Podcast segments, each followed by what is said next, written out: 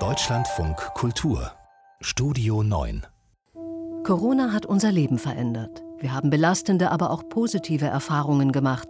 Manches werden wir beibehalten. Wir haben einige Prominente gefragt, was bleibt für sie anders? Mein Name ist Lukas Rietschel, ich bin Schriftsteller und mir hat total gut gefallen, dass wir eine Zeit lang während des ersten Lockdowns mal die Möglichkeit hatten, über gesellschaftliche Themen zu sprechen, über Utopien, was wir eigentlich wollen, was wir uns wünschen. Und ich finde, diese Räume, auch wenn sie nachher nicht genutzt wurden und wenn nichts davon umgesetzt wurde, aber mal kurz so einen Bereich zu haben, wo man durchatmet, wo man reflektiert, wo man sich mal verständigt miteinander, wo soll es eigentlich hingehen, das würde ich mir häufiger wünschen. Das war toll zu sehen und kam danach leider nie wieder.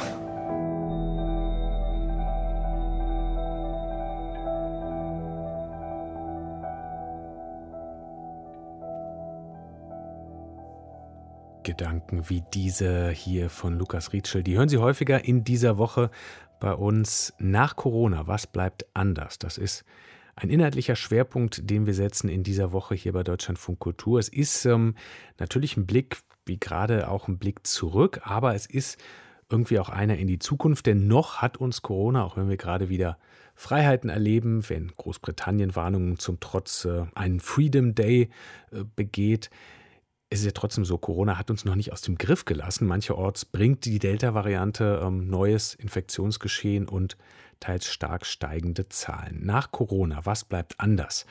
Dazu zählt für manche Menschen ja auch der Beruf anders, weil einfach was Neues notwendig wurde in der Krise oder weil man eben auch einfach festgestellt hat, diese unsichere, freiberufliche, prekäre Beschäftigung, die möchte ich vielleicht, falls noch mal eine Krise kommt, lieber nicht mehr haben. Ute Lischke hat für ihre Reportage eine Musikerin und einen Musiker besucht, aber nicht im Proberaum, sondern auf einem Bauernhof. Guten Morgen.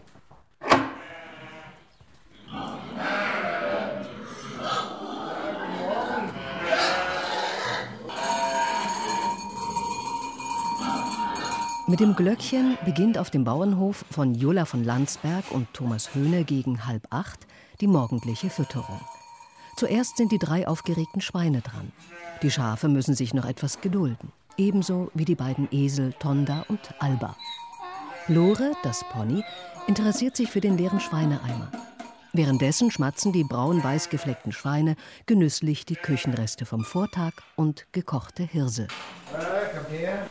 Ja, die Schweine kriegen jeden Morgen ihre Massage beim Füttern. Sind sie nicht so gestresst? Und sie duften dann so gut. Das sind dann Lavendelschweine.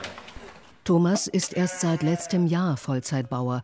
Bis zum ersten Lockdown hat der 55-Jährige als freier Lautenist und Musikschullehrer gearbeitet. Seine Partnerin Jula als Sängerin. An dem Tag, wo wir wussten, dass es weder Konzerte noch Musikschulunterricht möglich sind, das heißt, wir sind quasi von einem Tag auf den anderen arbeitslos gewesen, was die Musik betrifft.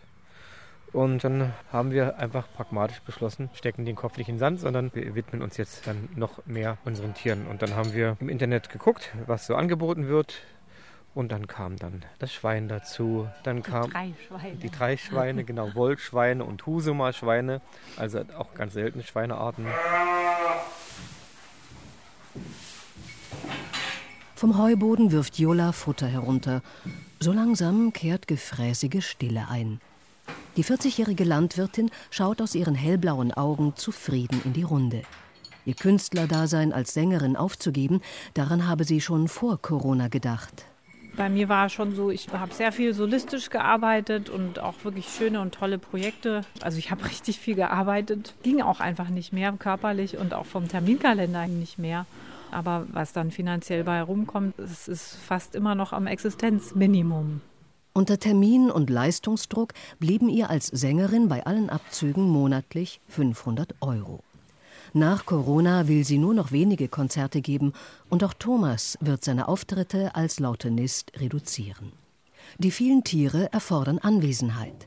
Allerdings will Thomas auch weiterhin als künstlerischer Leiter das Renaissance Musikfestival in Wittenberg organisieren und an der Musikschule unterrichten. Er trägt einen weißen Rauschebart, Trachtenjacke und Jägerhut und kniet jetzt vor Gustav, dem Ganter. Gustav hat drei Frauen. Der muss jetzt stolz die Nester der Frauen bewachen. Vor seinem Musikstudium hat Thomas Fischwirt gelernt. Das kommt ihm jetzt zugute, denn das Grundstück hat einen angestauten Teich, in dem sich Karpfen, Zander und Schleien tummeln. Bald wird er Forellen in das abgegrenzte Flussstückchen weiter unten setzen. Obwohl er das Grundstück bereits vor 20 Jahren gekauft hat, war Jula die erste, die hier sesshaft wurde. Ein Freund, der hier vorher gewohnt hat, der hatte mir eine junge Frau angekündigt, die will hier mal vorbeikommen, ob sie ihre Jota aufstellen kann. Dachte ich, okay, spannend. Ja, dann äh, ein paar Monate später wurde die Jota hier aufgebaut und dann haben wir uns dann noch näher kennengelernt.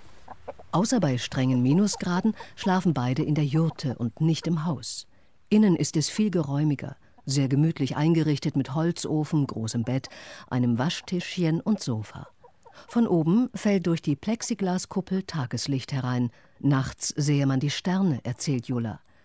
Doch neben der Nähe zur Natur gäbe es einen weiteren wichtigen Grund, nachts die Jurte zu bewohnen. Wenn wir die Tiere hören, dann hören wir auch, wenn irgendwas passiert. Im Haus hören wir das nicht. Gerade hier am Fluss ist es in der Bus 50 Meter bis zum Wasser. Und gerade letztes Jahr dann plötzlich nachts schreit eine der Gänse. So schnell konnte ich gar nicht aus dem Bett fliegen, wie ich unten schon beim Fuchs war. Und der war schrecklich, die ganz wieder losgelassen hat. Ja, die haben wir gerettet. Nach dem Füttern Holz hacken. Lautenspiel danach nicht gleich möglich. Dann geht es ins Wohnhaus. Heizen in der Küche, Frühstück machen. Jeder Handgriff wirkt routiniert und entspannt. Man schaut den beiden gerne zu. So zufrieden Jula und Thomas wirken, vom Bauernhof allein leben können sie nicht. Doch es gibt neue Ideen. Den Stall haben sie bereits letztes Jahr mit Fördermitteln saniert. Nun ist die Scheune dran. Dort soll eine Bauernhofschule mit Lernraum entstehen. Für ein weiteres Vorhaben proben die beiden nach dem Frühstück im Musikzimmer unterm Dach. Denn Jula plant für Gäste der neuen Ferienwohnung Wandertouren mit dem Zwergesel Tonda, dessen Gefährtin Alba und mit Musik.